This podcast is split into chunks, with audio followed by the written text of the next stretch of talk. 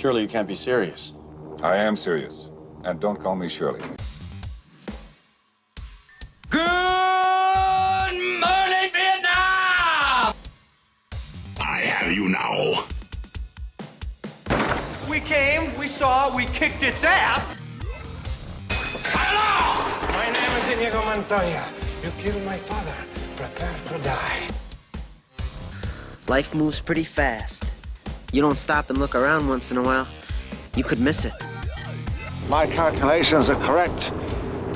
When this baby hits 88 miles per hour, you're gonna see some serious. You're listening to the 30 something movie podcast. One movie each week, 30 years in the making. back in the front and start typing stuff, you know. And it was uh, he went and he really got some beers in real life, and he wrote in the script that he went, he got orange juice and he got vodka, and he made, you know, he made that's that's what he did. And so, so he's like, when they found and caught wind that it wasn't that, that it was actually the the beer. He just went and got beer. He was like, well, that's not as visually interesting as the other one. It's better to shoot. And he said they went back and forth, and the director's like, no, it needs to be the beer.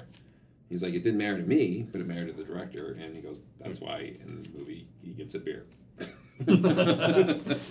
but like he wrote it in with other stuff, so. Yeah. Hey, just want to say, hey, you guys, take it easy. We'll see you later. Have what's Roxanne was an awesome movie. Yeah. Yeah. Everyone agree? No. Yeah. Yeah. And then what's the other movie? Summer, School. That was a fun movie.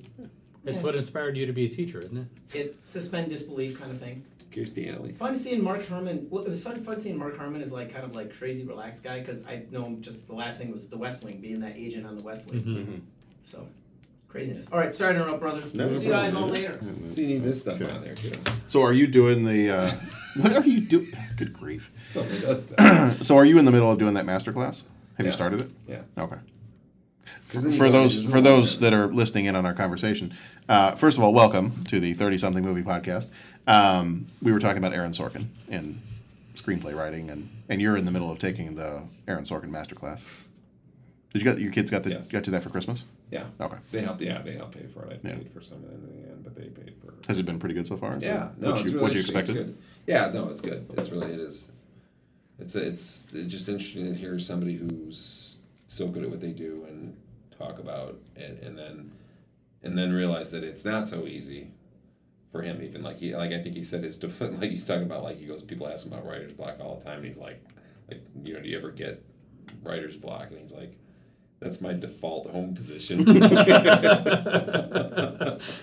Because I'm always in writer's block. He goes, the days that I get something where I write something really that makes me, pr- you know, like proud, like that's, he goes, those are, those come and get, you know, you get a few of those in a row and he goes, you're doing good, you know, Yeah. but he goes, that's my default position. it's like, good to hear.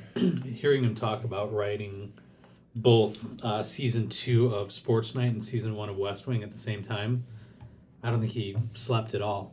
It was like three Oh, days for yeah. this show, four days for this show, three days for this show, four days for this show. Can't even imagine. Yeah.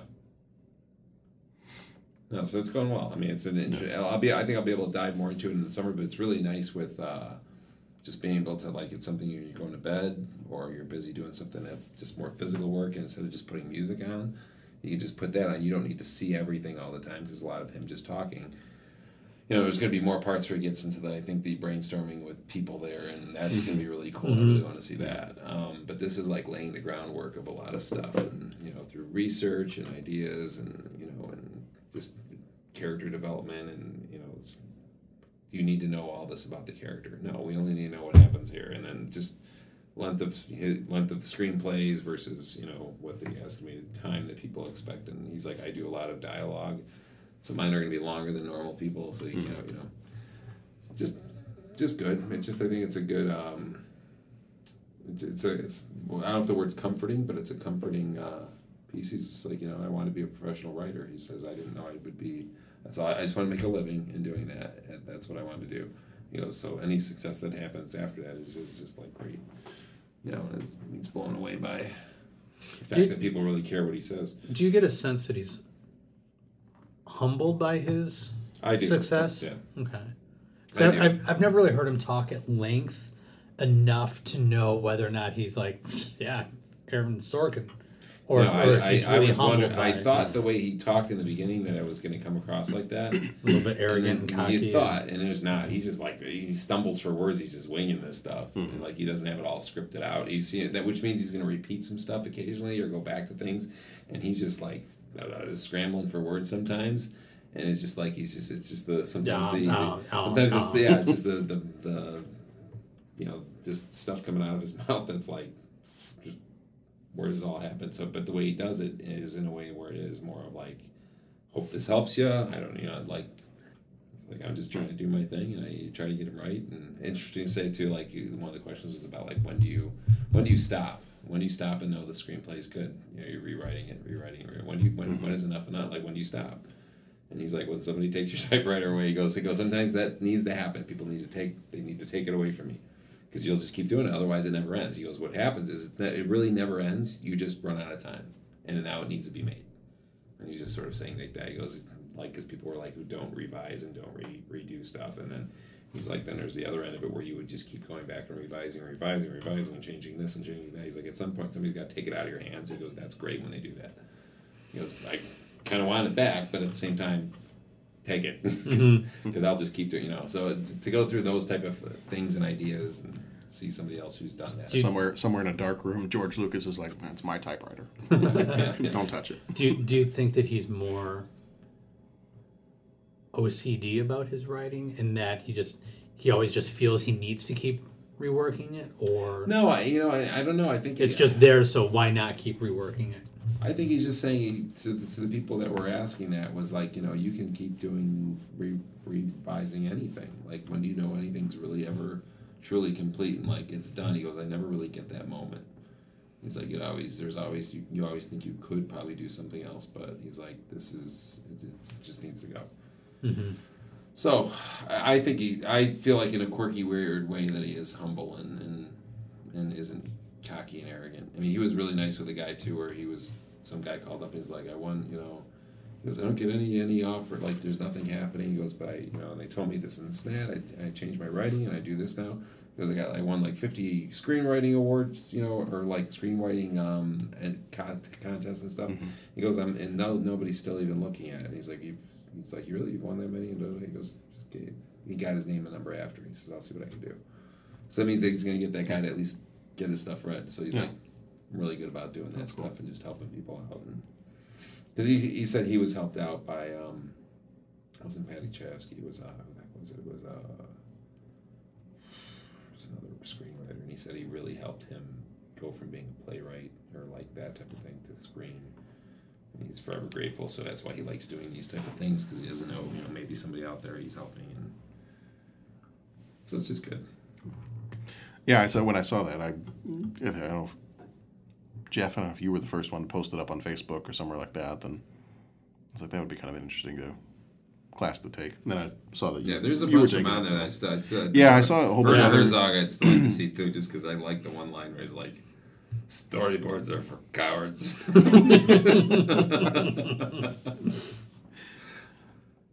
All right. Well, going from quality to summer school, uh, we are going to be talking this time around to summer school. This is episode number 114 of the 30 something movie podcast. I do have a very quick bit of new movie news. Yeah, go for it.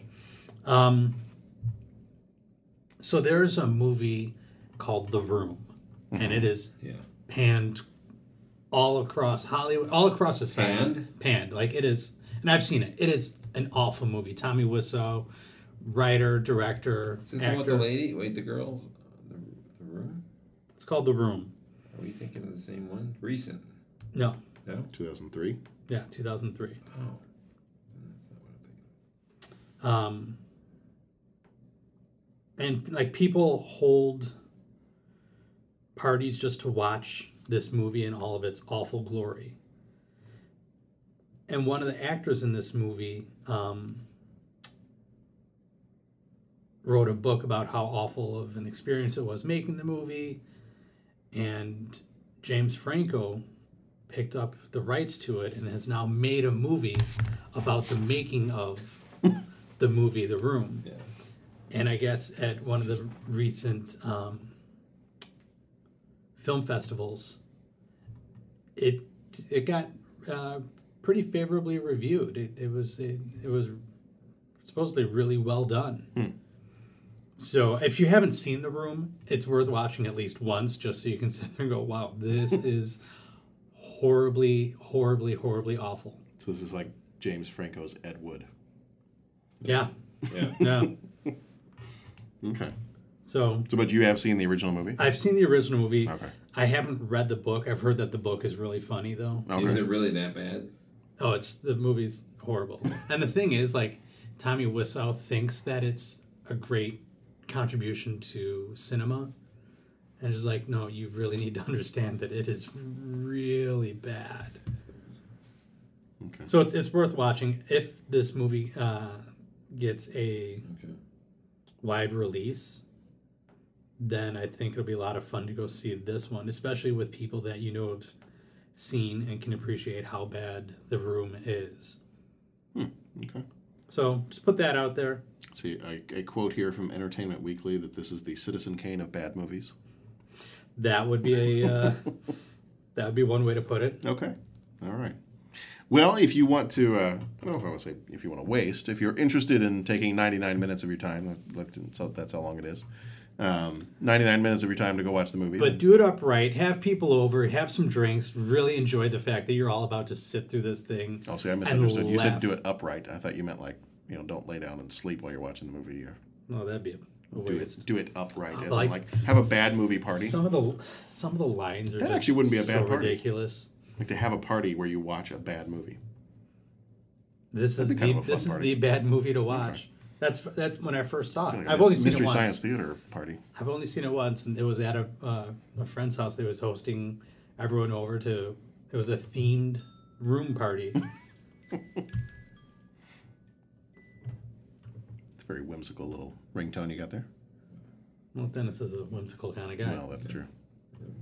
I- Every time I think of Dennis, I think of fairies and unicorns and I probably have to go in like five minutes. whimsical things.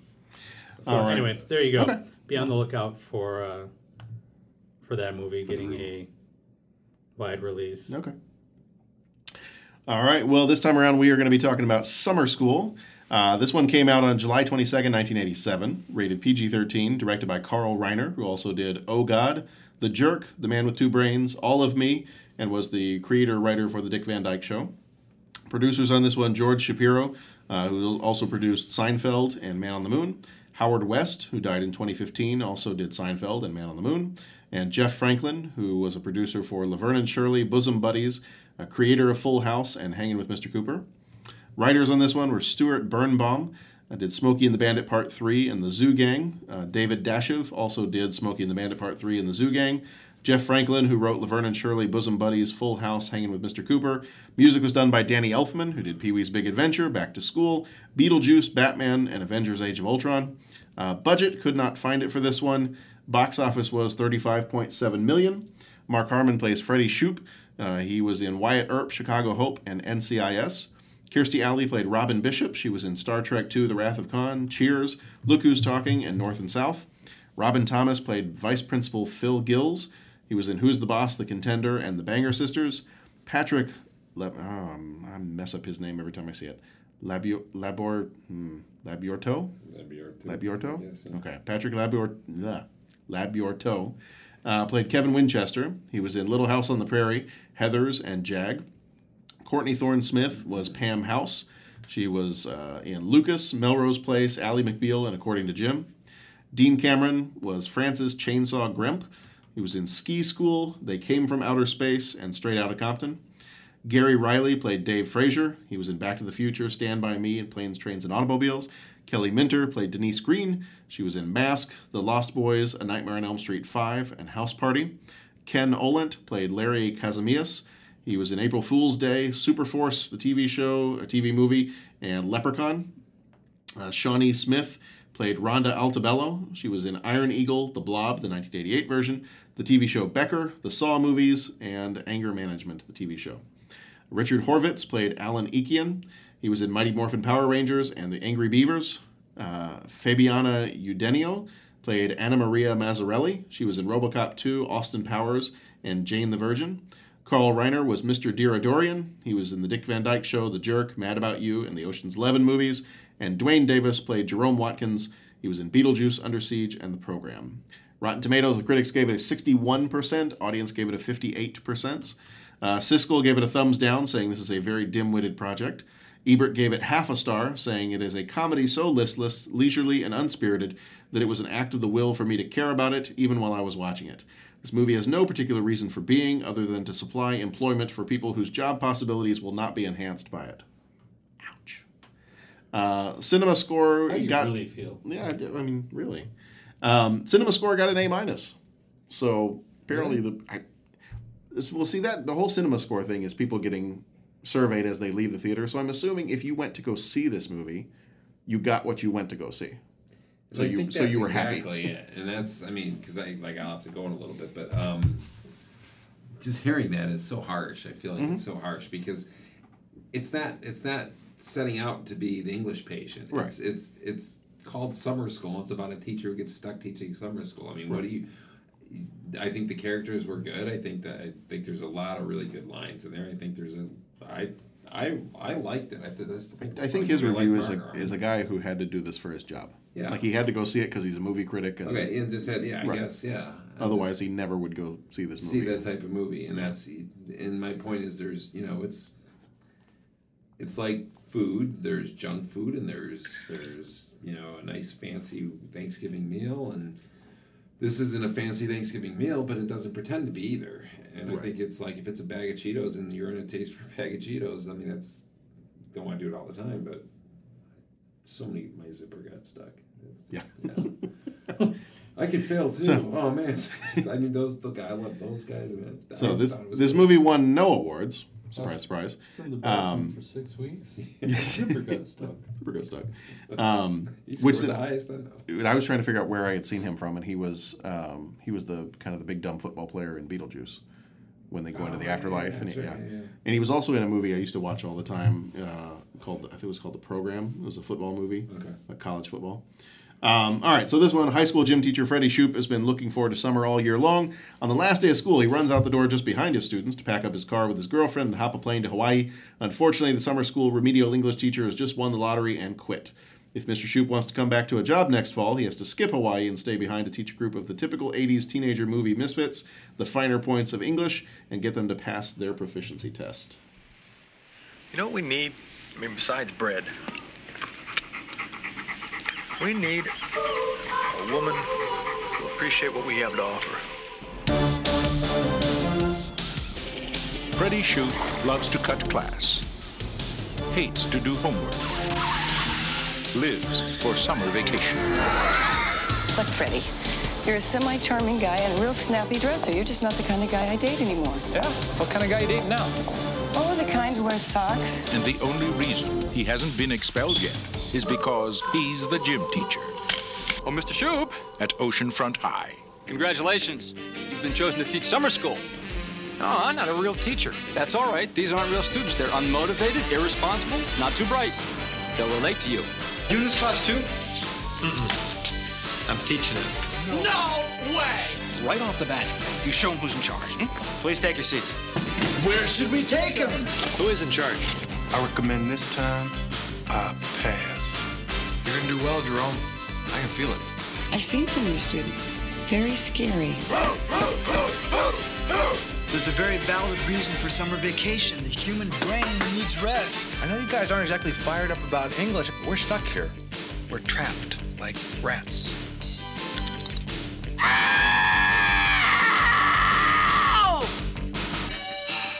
Tension breaker had to be done. Mark Harmon, You need an intelligent, sensitive man who can skate. Kirstie Alley, Do you know such a guy? Oh, they're hard to find. and the Oceanfront High Summer School class of 87. They're as smart as you and me. You and I. All of us. Paramount Pictures presents a new film by Carl Reiner, Summer School. I love this film. It had passion and a plucky spirit. Dave, I agree with you. Thumbs up from me. Same here. To sum it up, I'm Chainsaw. I'm Dave. We'll see you at the movies.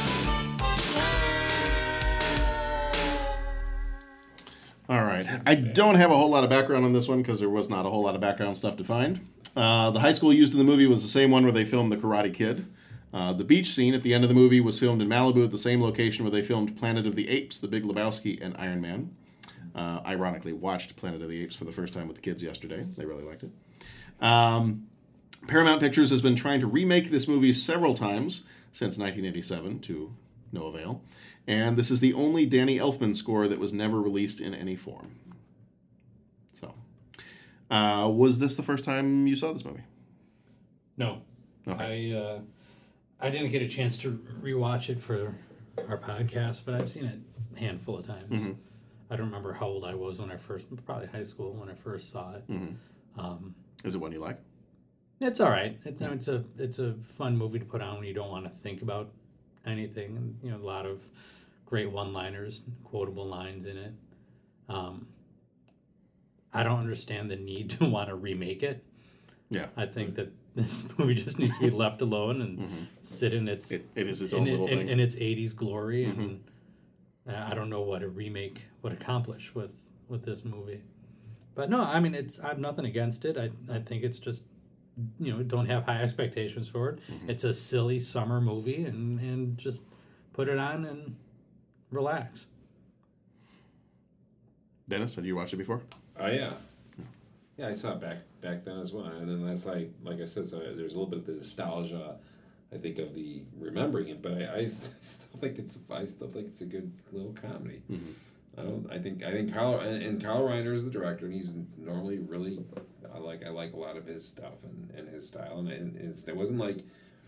I don't think they overdid like all the any sex stuff, and I mean they did that. There's elements of all that in there, but it was this PG thirteen now. I don't know Yeah. what it was. What was originally really rated? Was Uh, it PG? I think it was PG-13. It was PG. I think it was just well back then they didn't have PG thirteen. They did. They did In 87, Yeah, they did. yeah. In eighty seven they already had it. Yeah. Okay, wow. Yeah, because uh, Yeah, it Tem- was- Temple of Doom, I think, was Temple of the Doom and the first- Gremlins were the ones Okay. that started. it. All right, Yeah. so PG thirteen, yeah, that's about right. I mean, it Yeah. just, I like I said, I think it makes, it does what it was supposed to be. It was, I don't, I don't necessarily know the need to make it over again. Mhm. I think all the people fit in. I like, I like Chainsaw and the other guy. I mean, I thought there's it's funny when they did the horror scene. They do the re, they in there with the Yeah, where like everybody's Yeah. got a saw in their head and I it was entertaining. I, I laughed. I liked it. Yeah. Um, and I think it had enough of enough. Harmon and Kirstie Alley brought enough of a little bit of a charm to it that worked made it work enough to where it was. And I, and I know he's normally done a lot of drama stuff, and he's also been like you know he's like CSI and all this stuff. But I think that was I think he had some pretty good timing in certain things and delivery of certain lines. Not everything, but I think he did a nice job and stuff.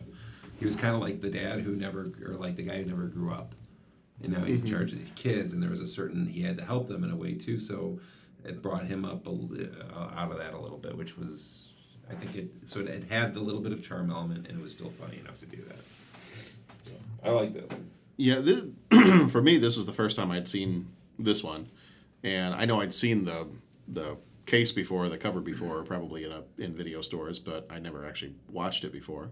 Um, and I think part of the knowing that this was on the list, and I, this is probably a movie that we could have just said, nah, you know, you know, we could probably skip this one.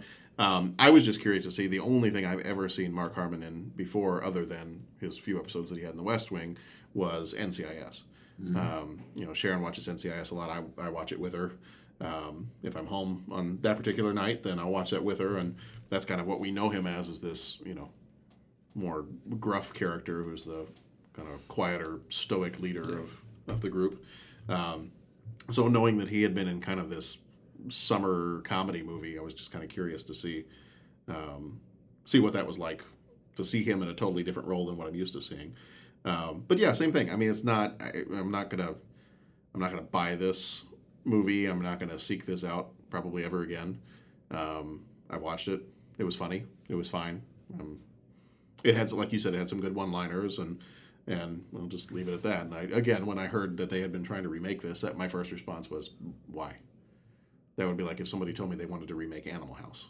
I don't know that I see a need to. I mean, Animal House is a much funnier movie than this, um, but I don't know that I see the need to try to remake something like that. It's some of some of it's a product of its time, and just leave it as it is, and and leave it alone. Yeah. well and somebody had said like i just looking at this perfectly sums up somebody had said there's just something about this film And then they go on, and again, they're not saying it's the greatest film in the world, but they just say something about it just tends to work, and it, it's a strange overachiever, is what they said. Mm-hmm.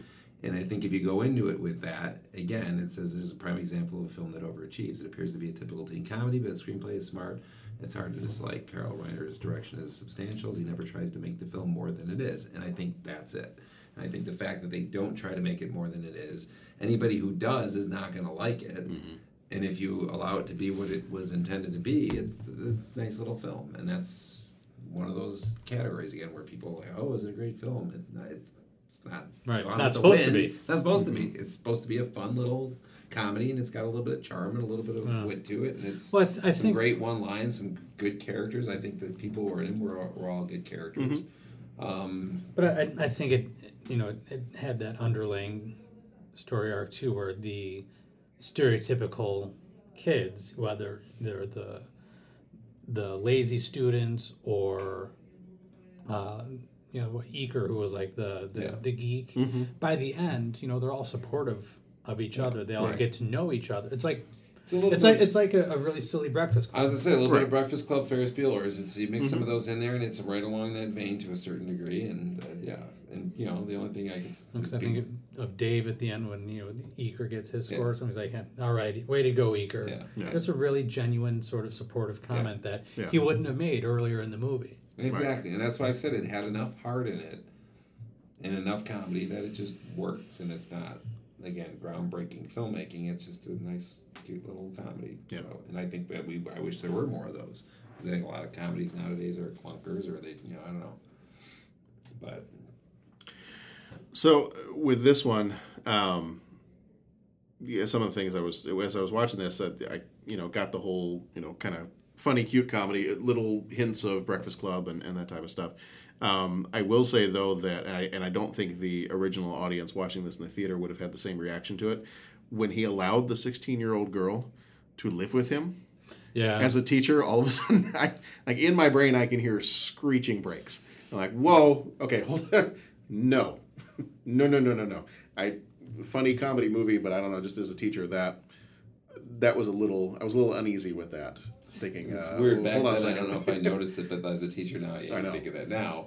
Yeah. But even when I watched it back then, and even when I kind of watched it, there's the alarm goes off, but at the same time, it's done in a way where you don't think anything creepy. Mm-hmm. Exact, like you trust Mark Harmon's character enough that Right. he's not going. Well, as much as he's like into the girl, you know, into Mhm. the girls and all that, you know that it's coming from a, a, a, a much more there's a clear- mature place clear in him. divide between teacher exactly. student. Even when, so you don't uh, feel like it's getting weird, like something's gonna happen. When Kirstie Alley shows up at the Yeah. house and she's like, "Oh, maybe I should leave," and he's like, "Why?"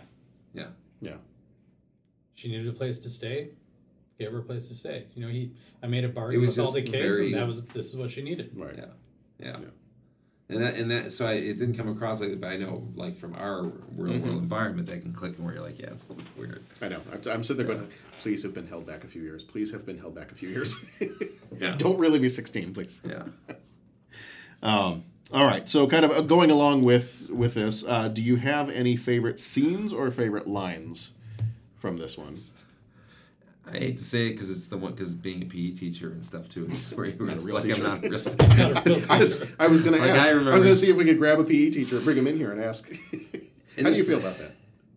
And the thing is, because it's eh, you, there's some people be like, well, you can't laugh at that because you're a PE teacher. And I'm like, well, then you're taking yourself too seriously. If you don't believe in what you do, and, and I understand you're always fighting that battle of people saying, oh, well, you just do this or you're just that. You know, it's, but you're, it, it, they're they're not in your shoes. And, We have we have some people here who want to go get their PE endorsement because they think it'll be an easier job than what they're currently teaching. yes, yes. I won't name any names. Yeah.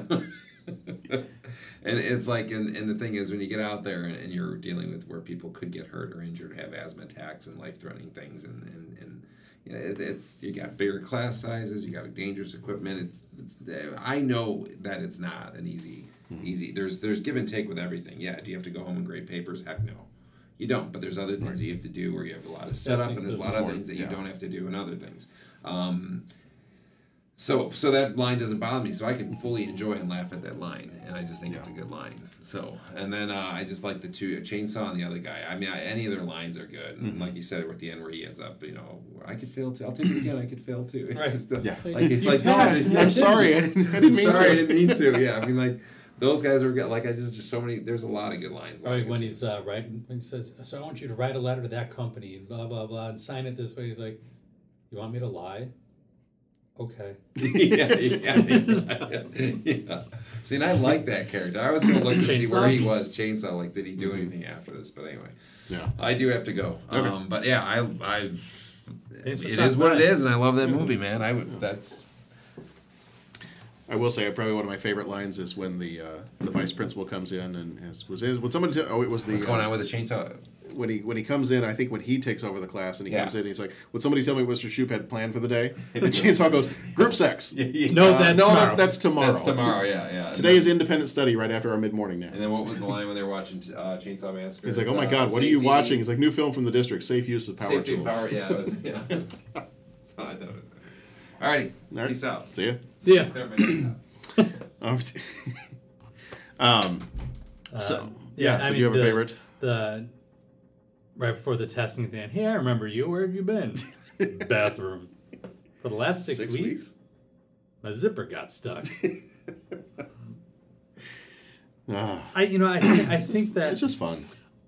the majority of the characters in this movie really understood the, the stereotype of the character Mm-hmm. that they were playing and just they all delivered their lines so incredibly well and i wonder how much of that was carl reiner's influence because i mean he's such a great Yeah. comedic genius that i wonder if, if he provided any coaching for these guys on no if you say it like this it's going to play better because Mm-hmm. um, Yeah. you know, uh, you want us to study? The thought did cross my mind. Well, what's in it for us? What do we get out of it? Literacy? Yeah, because that goes over well.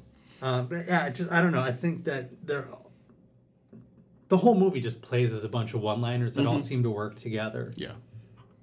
Yeah, and the funny thing is, I think um, I I think when I was reading, it might have been Ebert's review of it. It might have been uh, Siskel and Ebert together on their show. Um, that was one of the things they criticized was the group of they're like it's an overly stereotypical group of '80s teenage kids. I was like, well, actually, that was probably one of the best parts of the movie was that they they played those stereotypes, but not like they didn't seem one dimensional characters. They seemed like they understood, like you said, they seemed like they understood the stereotype that they were playing, and they played it pretty well. Mhm. Um, so, whereas Siskel and Ebert saw that as a negative, I, I saw that as one of the positives of the movie. Yeah, and, and you know, I think if, if we wanted to take that a step further and really talk about what that what, what, what that accomplishes in terms of a takeaway, you know, it, it helps open the eyes of, of those that are that see themselves as just a gym teacher or just Mhm. whatever, that there is a wide variety of, of student and with that a wide variety of student need that you know you don't realize maybe the impact that you can have on on a student just by being there and i think that's something that uh, that mr shoop kind of realizes Well, and I like how he he made that deal with each one of them. Yeah. and it was it was specific to what they needed. You know, for one of them, it was he the, the kid wanted a bed in the classroom because he was and, tired, and, and I, I and I don't think he did it from a place of I want to get to know these kids. Right. I- but I think that was a, a much greater uh, result of having done that. Is, Mm-hmm. is he started to really understand the needs of, of of the young people that he had Right. that he had the opportunity to work with. when he took that line from the vice principal at the beginning, he's like, you know, these aren't. Re-, he's like, I'm not a real teacher. These aren't real kids. These aren't real students. Yeah. You know, they're they're they're not too bright, and they're, they're you know you'll relate to them. And he kind of took that, and he's like, well, no, no, hold on a second. It's not that they're not bright. There's got to be some other reason why they are not passing this English cl- this English test, the proficiency test. And it's not because that they're not good students. It must be because something else is going on. And I, and I think it, it just like right off the bat, you know, he gets in there and one's pregnant, and you know one is sleeping all the time. And well, there's got to be some kind of a reason. I'm not going to make fun of the kid for sleeping in my class. There's got to be a reason why he's tired. Yeah, you know, he doesn't and- find that out till later, but and, and and you've got students that are you know goof offs and class Mm-hmm. clowns and you know nerds and, and whatever and they're they're all in there for their own individual struggles and reasons. You know some are unmotivated. Some have far too much pressure put on them uh, either because of family legacy or sports or whatever that you know again as he gets to know the kid well as we get to under, get to know the kids as viewers we get to start understanding their struggles and their stressors. And i think mr shoop starts to understand you know the the stressors are very real for the kids so even though he made a deal with them to be able to get them to try he realizes again like i said the the impact that he could have uh, by continu- continuing to support them and find ways to reach them through what what they enjoy. Yeah.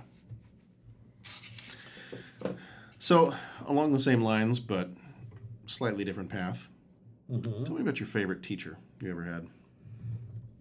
I've had a couple, I think. Um, second, my second grade teacher, Miss Houschild, was fantastic. Uh, she loved reading. I remember she had the uh, uh, classroom library of the uh, Mister and Little Miss books. Okay. And you know everyone got really involved in those books because she made that fun. She was always very positive and very supportive. Mhm. Um, I think in in high school I had some uh, some great teachers in, in the music department where I spent a lot of my time. My choir my choir director um, was phenomenal. My band director was great. You know, again, these are guys that took the time to get to know us as individuals, which is hard to do when you're when you have a group of 150 kids. Mhm. You know, still taking the time to to get to know kids and and just learn about what what they like and and find ways to motivate them through that. Mhm. Um, in college, I had a couple of great professors that uh, really kind of whipped me into shape in terms of taking my academic career very seriously. I, my senior year in high school was almost a blow off year. Mhm. Like, you know, I had tons of music classes, Mhm. you know, band, Yeah. orchestra, choir, show choir, photography, PE. Like, you know, this was pretty much my senior year. So going into college off of that, you know, I was maybe not the most motivated Mhm. or felt like I could just sort of ease through. And I had a couple of teachers, one in particular, uh, her name was Dr. McGowan, and she terrified the hell out of me. and at one point during a midterm review session, that uh, so at midterm she met with each of her students individually to talk about how class is going and what she's seeing. And I mean, she just put it all out there. And I walked out of that office feeling, you know, two inches tall. But at the same time, I, I needed that. So, you know, I credit a lot of my current success to, to her and a couple of other uh, college professors that listened and supported in ways that they didn't have to but chose to. How about you? Um, I probably let's see. Yeah, I've had a few. Um, I would say we had one when I lived in England. We had a math teacher named Mr. K, and he was he was actually kind of the person that got me into comic books, um, and probably one of the people that that when I was thinking about what I wanted to do for a job, I was leaning kind of back and forth between journalism and teaching, and he was probably one of the people that you know, that was one of my reasons for for wanting to go into teaching, and he was just he was crazy. He was a young guy, um, you know, teaching at the it was an all boys British school. Um, we had really small class sizes, so it was pretty easy to you know for the teachers to kind of get to know each of the kids. Um, and we had the same teachers every year, so it wasn't like you switched, you know, you know, from one year to the next. You didn't switch teachers. That was the only math teacher uh, for grades. Was it probably four through three or four through seven? So you had that teacher for you know four or five years straight, and um, he was kind of crazy. Uh, he would wear he would wear socks that played music, and he had uh, comic book posters up all over his room. And sometimes during off periods, he'd be reading comic books in his room. And um, I remember just some of the projects that we did in math where he had these fun projects set up. Which now you know I, I look around at some of the projects that that we do. And it's very similar, but that was the first time I ever encountered it. So, like, he had us do a stock market project, where, Mhm. and I, I thought that was a lot of fun I don't know if the stock market is as fun now, but um, you know he you know you pick your companies that you wanted to invest money in, and yeah, but he had all kinds of different creative projects like that, and gave us all kinds of like let us let us choose, you know, kind of the, the stuff that we're going with now in education. Let us have more of a voice in how we wanted to choose, how we show what we learned and everything else. So I, I always liked his class. My high school teacher, uh, Mrs. Price, she was, um, I think, our world history teacher. And a lot of the kids just thought she was kind of kooky because she was very, oh, just, she, her, her mannerisms were just very, oh, welcome. So glad you've all come to class today. And it was just very dramatic. Mhm. Um, and she was this, she was a little bit older, um, but she was so passionate about history. And she, you could tell she loved what she was teaching so much that even those kids that normally would cause problems in her class, they at least, they saw how much she loved it and how kind she was to all the students and so they respected her back. So even those kids that would normally be more the problem kids, they were not as much a problem in her class because they could tell, you know, this is somebody who cares about what she's doing and she cares, she genuinely cares about us. Um, and then I would say in college, I had a creative writing teacher, uh, Mike Madonic, and his class was hilarious. He would never call anybody by their real name. Uh, he would learn a little bit about you on the first day, and he'd give you a nickname based on what he learned about you. I've done and, that with- and, with and that was our name, like all throughout the rest. I had him in classes for three years, and so What was your nickname? um, he would ta- when he would ask us questions, um, he would take like one weird little detail out of something we said, and so mine was uh, he asked if we had any pets, and I guess I was the only one that didn't have like a dog or cat. I'm like, yeah, I have a fish named Greedo, and he's like, Greedo, like Star Wars Greedo, and I was like, yeah, Star Wars Greedo. He's like, okay, I'm calling you Jabba from now on. I'm like, I don't know how I feel about that. Were you fat then or no? Not as much as I am now. No. Like I'm gonna think of a whole bunch of other names that it could do, but can pull out of the Star Wars. okay, I think yeah. you're gonna say, yeah, you called me Greedo. Right. I won't repeat the names that he let us call him. Um, Well, because this is tell this me is off the air. Family friendly podcast. I'll tell you off the air, but uh, family friendly podcast. So uh, we did have the one kid. Um, oh, what did he call him? One kid that showed up late on the first day. Kid walked in, had really long dreadlocks. Showed up late on the first day, looked really tired. And The kid just walked in. All he did, he just looked up and he goes, "I'm naming you Mary Jane." the rest of us like, you didn't know anything about it? Nope, Mary Jane.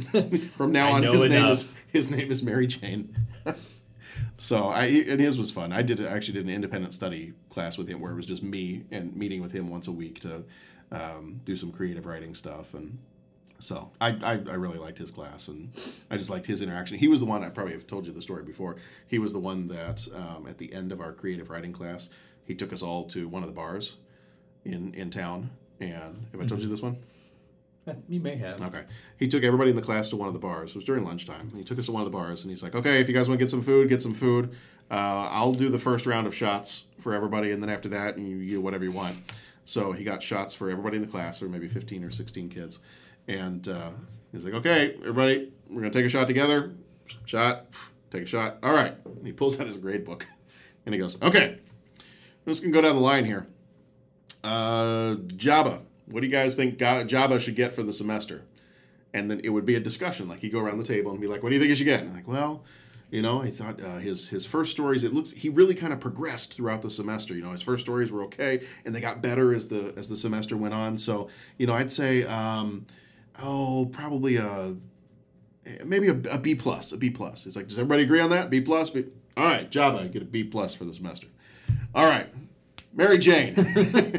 They're like, I don't think he showed up for like the first three weeks.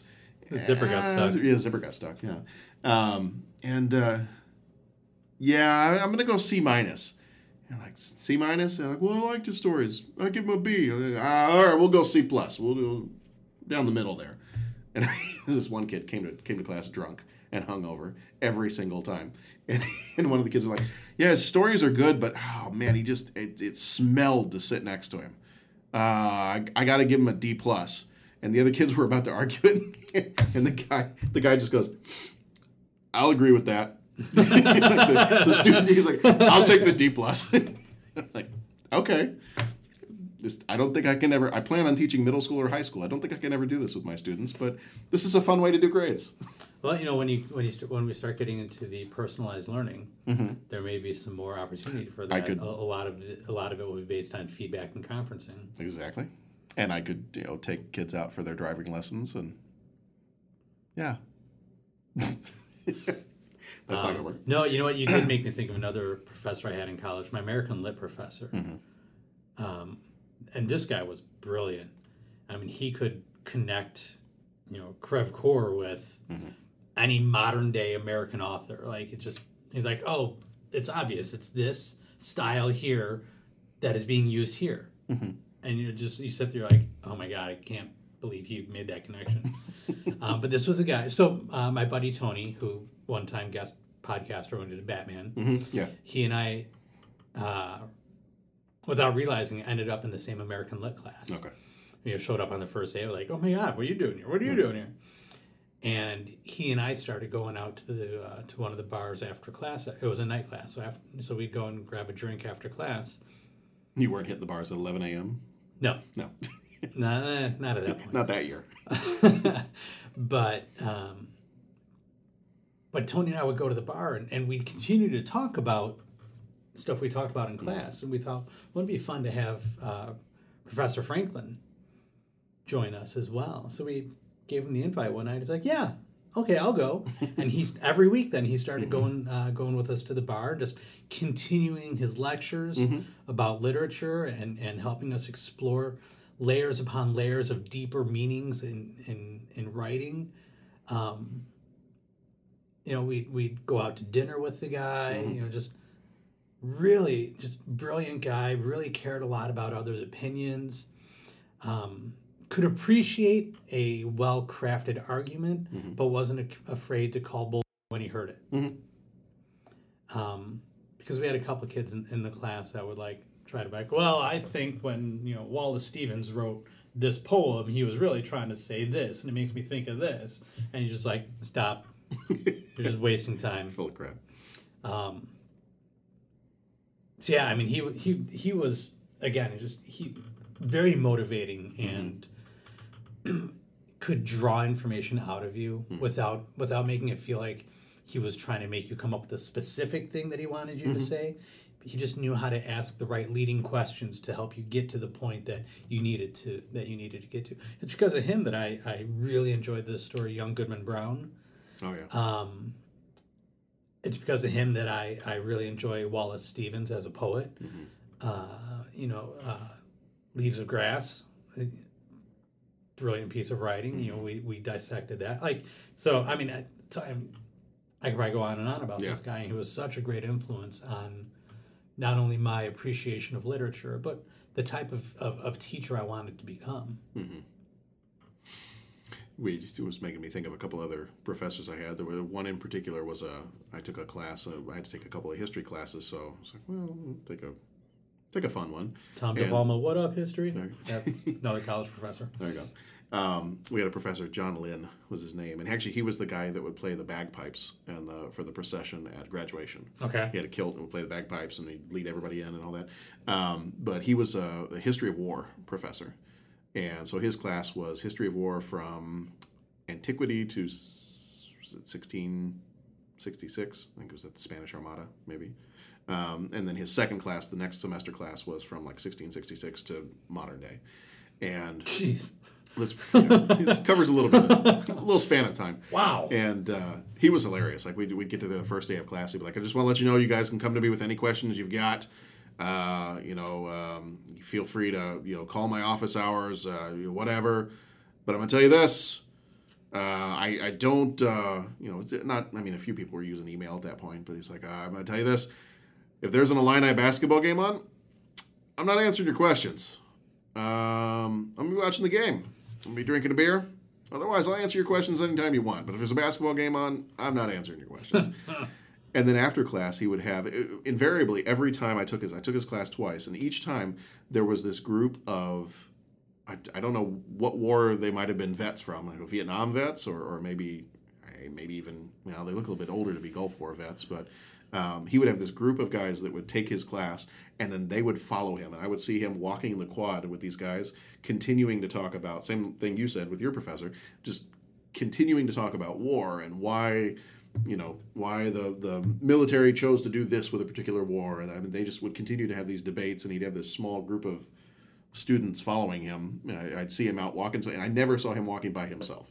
He was always walking with a group of either students or older guys that you know wore you know camouflage jackets and um, but he I don't know that I ever saw him by himself at any point in time um, one of my other, and then, I mean, not necessarily a favorite. He was just a funny professor I had. Uh, I took a history of comedy, stage comedy class, and it was a great. It was a great class. And there was a there was a critic that we read one time, and I want to say that the guy's last name was was like Asman, and and it was spelled A- Assman? Yeah, and it Like was spelled Seinfeld. yeah, Assman. yeah, and it was spelled A S S M A N. And this professor, yeah, we were talking about Jiminy Glick earlier. this professor talked like Jiminy Glick. There's a lot of the highs to the uh-huh. lows. And I remember at one point in class, we he hands out this article for us that we're going to be reading, and he goes, "So this is a, a, a criticism of the Moliere play by Assman. Now I just want to let you all know up front, I'm more of a leg man myself." like, what? and I'm sitting there like trying not to laugh, and the other kids, some of the other kids in the class are, you know, they're they're like the you know straight up English majors, and they're like, I, I don't know, what did he just say? I'm like, guys, he, did you not get what he did? The joke. Oh, why are you in a comedy class? Forget it. Just leave. Yeah. Just take your pass fail and go. I had a, a history professor at, uh, and like he he- made history come alive, and he knew so much about it. And I took three history classes with him because he was great. And one of them was it was supposed to be recent American history. It was just supposed to cover from World War II to present day, and this was back in 2000. So you know, 50 years, Yeah. you know, just over 50 years. And we like we he would go on and on about so many interesting aspects about Mm-hmm. every point in history that I remember we got to the point of the Vietnam War, and because of the curriculum, it's like, okay, today's the only day we have to talk about everything with the Vietnam War. Here we go. And he covered everything in the Vietnam War in one class session. grief. Yeah. Then af- after I left there, he uh, he went on to develop a history of baseball class. Really? Which I would have would loved to have taken. That would have been outstanding. I wonder if he still teaches that. Maybe we'll just I pick a it f- up just for fun. I had a friend that transferred to University of Wisconsin Madison um, halfway through college, and I think he like they they had like a history of rock and roll class. And I was like, oh man, I would love to. I took a, I would took a to history of jazz class. Oh really? For a music endorsement Mhm. or a music credit I needed. Yeah. That wa- that class was just phenomenal. It was, it was like the American Lit class. I mean, this this the guy that was teaching, you know, could take the oldest of old music and, and show like, oh no, just listen right here. You'll hear Yeah. the same thing happen. Yeah. And you're just like, oh my god, that's incredible. Yeah. Um, I will take that and, and swing it into a, a plug for another podcast. Um, and I've told Pat about this one. I don't know if you listen to. There's a Star Wars podcast, probably one of the bigger ones, called Rebel Force Radio, and it's Mhm. actually a um, radio guy from here in Chicago. He's one of the hosts of the show, and I think the other co-host is in maybe Ohio. And so, and theirs is probably one of the most famous. They um, they used to do a podcast for the website theforce.net. I don't know if you Okay. went there to Yeah, that I know. any Star Wars news. And um, they broke off and did their own thing. It's probably about six, seven years ago now. And they've got another show that they do with a guy who does a lot of like sound editing and, and stuff like that. He actually has done some voiceover stuff in the new Star Wars movies. Um, he apparently was the voice uh, at the end of Rogue One when they're trying to pass the thing through the door, screaming, "Take it, take it!" like that. Yeah. Nice. Um, and when the stormtroopers are having a conversation about the T-16s being, uh, uh, it's like, oh, they're finally getting rid of those old T-16s. and That, that whole thing. He was one of the the stormtrooper voices from that. They do a show called Star Wars Oxygen, and I've told Pat about this. The, phenomenal podcast. They go through the history of the Star Wars movies and the music, and they're just doing the music. Um, and they have gone through, I want to say they did like three or four episodes just on episode four. They do like three or four episodes and they do one a month. So they did like four months on each movie.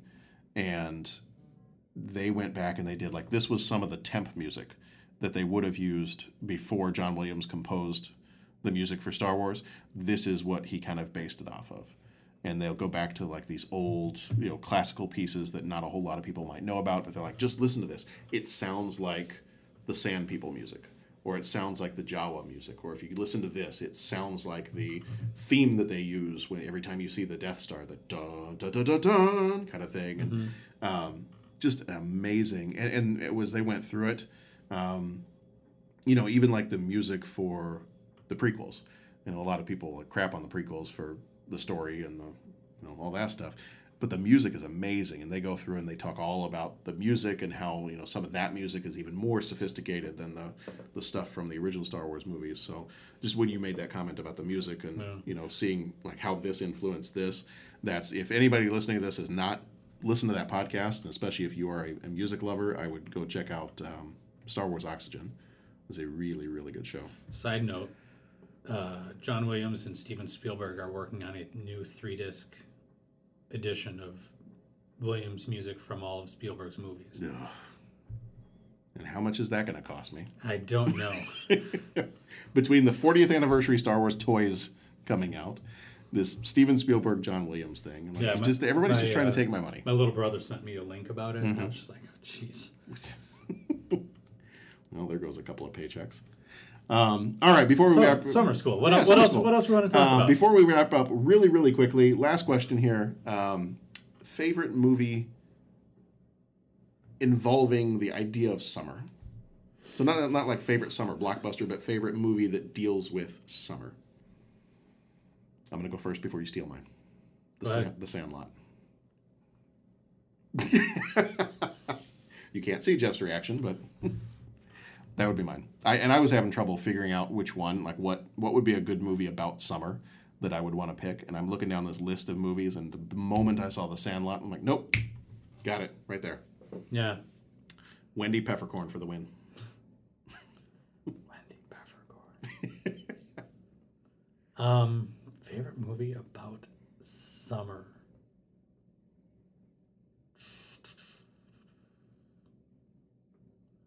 Five Hundred Days of Summer. Okay. That's different, different type of summer. um, I actually own No. that. I own that movie because somebody gave it to me, but I have not watched it yet. I like that movie a lot. Okay, I still have to watch it. Joseph It's- Gordon-Levitt. It's been sitting in the, I know. He's Um, our go-to guy when we fantasy cast anything.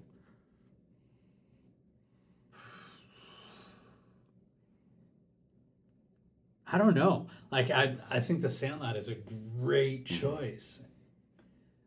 I can't. Nothing really jumps to me when I think of like, oh yeah, a movie about summer that Mm-hmm. takes place during the summer. Nothing really jumps out. Um, but I think The Sandlot is is almost the perfect. hmm that movie to me, it had, and I had not watched it for years before we watched it with the kids last year. Mhm. And maybe Meatballs or yeah, you know, I mean that's such a stupid, quirky comedy. Right. Though it doesn't hold up to Sandlot in any way, shape, or form. I mean, Sandlot just seems to have everything. Everything Yeah. you could possibly want. It's got like, the swimming pool. It's got, you know, the, the kids are out of school, so they're free to play baseball well, if they want and- to. yeah, I mean it's it's summer. you know, pickup games Mhm. every you know every morning. Yeah. We'll meet you at seven o'clock on the playground Mhm. or, or, at, or at the ball field or wherever. Mhm. Um, It's got the little summertime romance thing going on, and Mhm. yeah. Okay. Well, sorry, I stole your pick too. No, I mean I, I don't know. If you didn't say it, I don't know if I would have come up with it. Okay. But it really is like the, the and I perfect wouldn't answer. and I wouldn't have thought of it had I not like looked at a list. I, and it took me a couple of times searching for lists of summertime movies because every list I tried to find was like summer blockbusters. I'm like, eh, Mhm. that's not what I want. Um, and then when I finally found a list, I'm looking down. I'm like, eh, okay, yeah, I could see that one. And the moment I saw Sandlot, I'm like, oh, nope, done. I don't need to look at the rest of the list. I'm good. I would say if it wasn't movie. Now this this then kind of gets into What some about of like, Vacation? Would that be a summer movie? yeah, the original, Yeah. or the remake. The original. Um, yeah, probably. Because they're not in school. It's supposed to be summertime, isn't it? Yeah. Well, That could mean, be that, that could work. Yeah, that could work.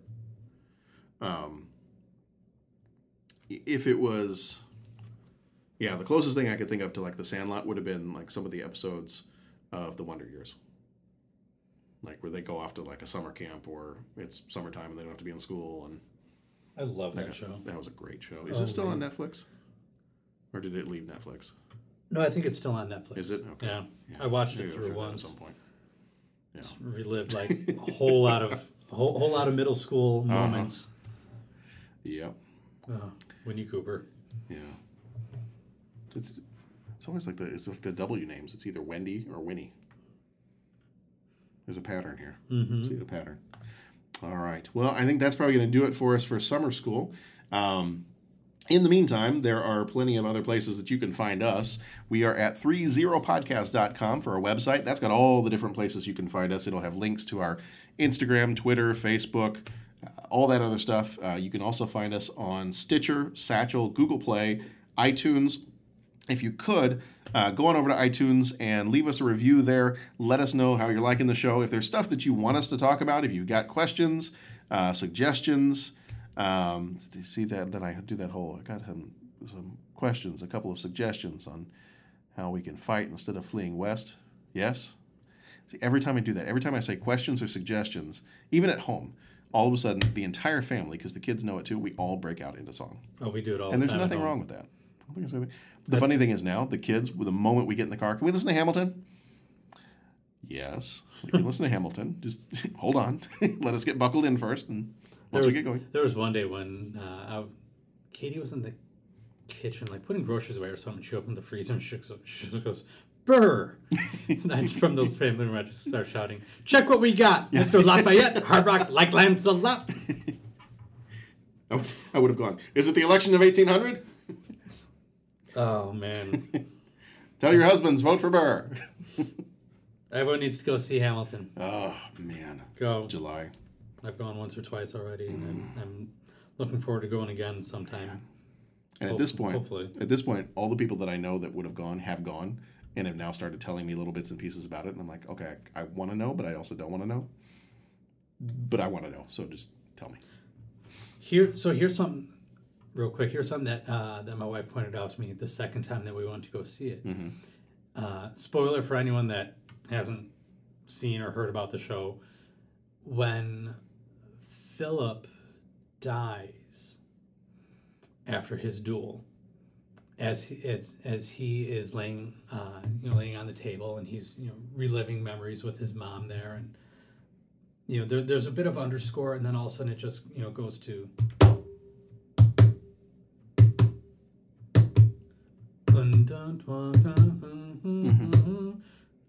and then that just goes away.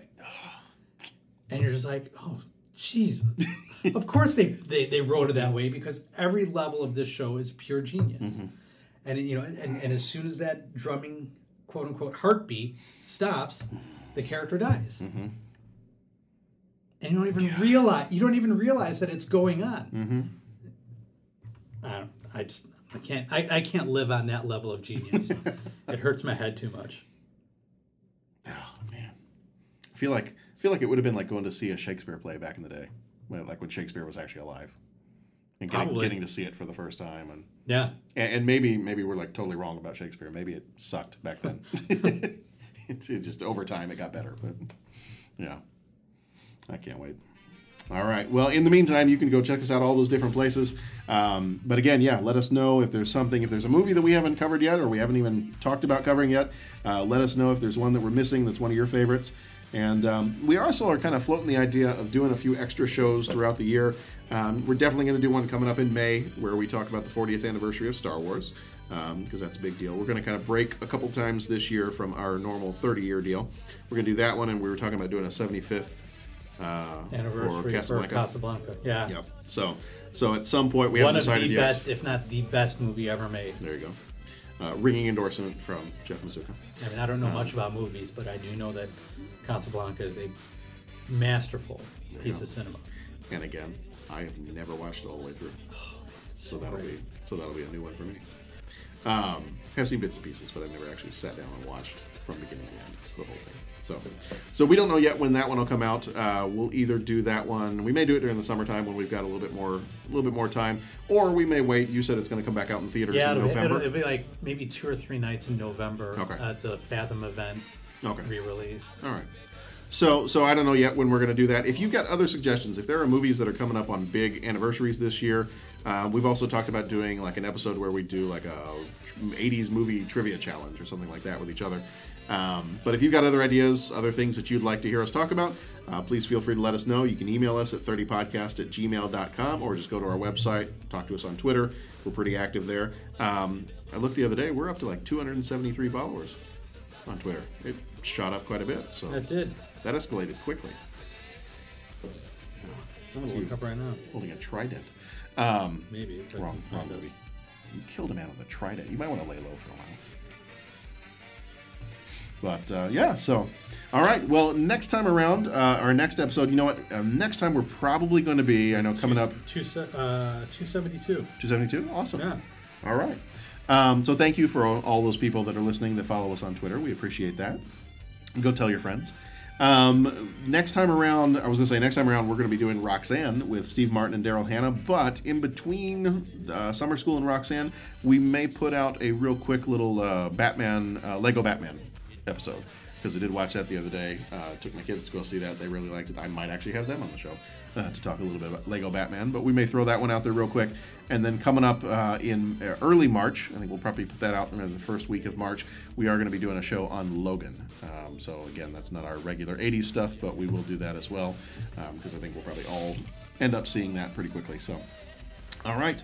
Uh, so next time around, probably the Lego Batman movie, and then coming up in about a week and a half or so will be Steve Martin and Daryl Hannah in Roxanne. And, Oh, that's a the good one. That is a good one. That is a good one. I like that one. Yeah. It's very. Uh,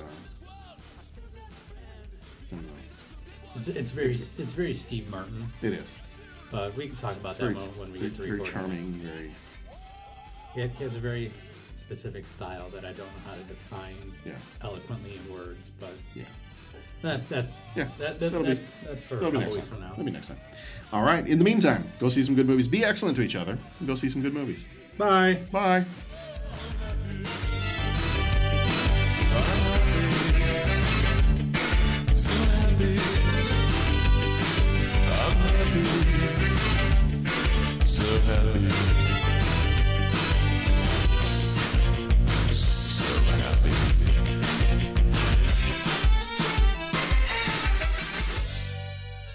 Rhonda, from a 29 to a 43, and she gave birth. Oh. Isn't childbirth grounds for makeup cast? It always has been. This woman thing never fails. Eakian, a 51 to a 74. I guess. Oh, I am an Eakian Grams. All right, Eker. Denise, no previous test score because you ditched every test, but a 38. Honey, that's terrific. We'll get him next time. Kevin, yeah, from a 48 to a 75. Yeah, I'm back on the team. Yeah!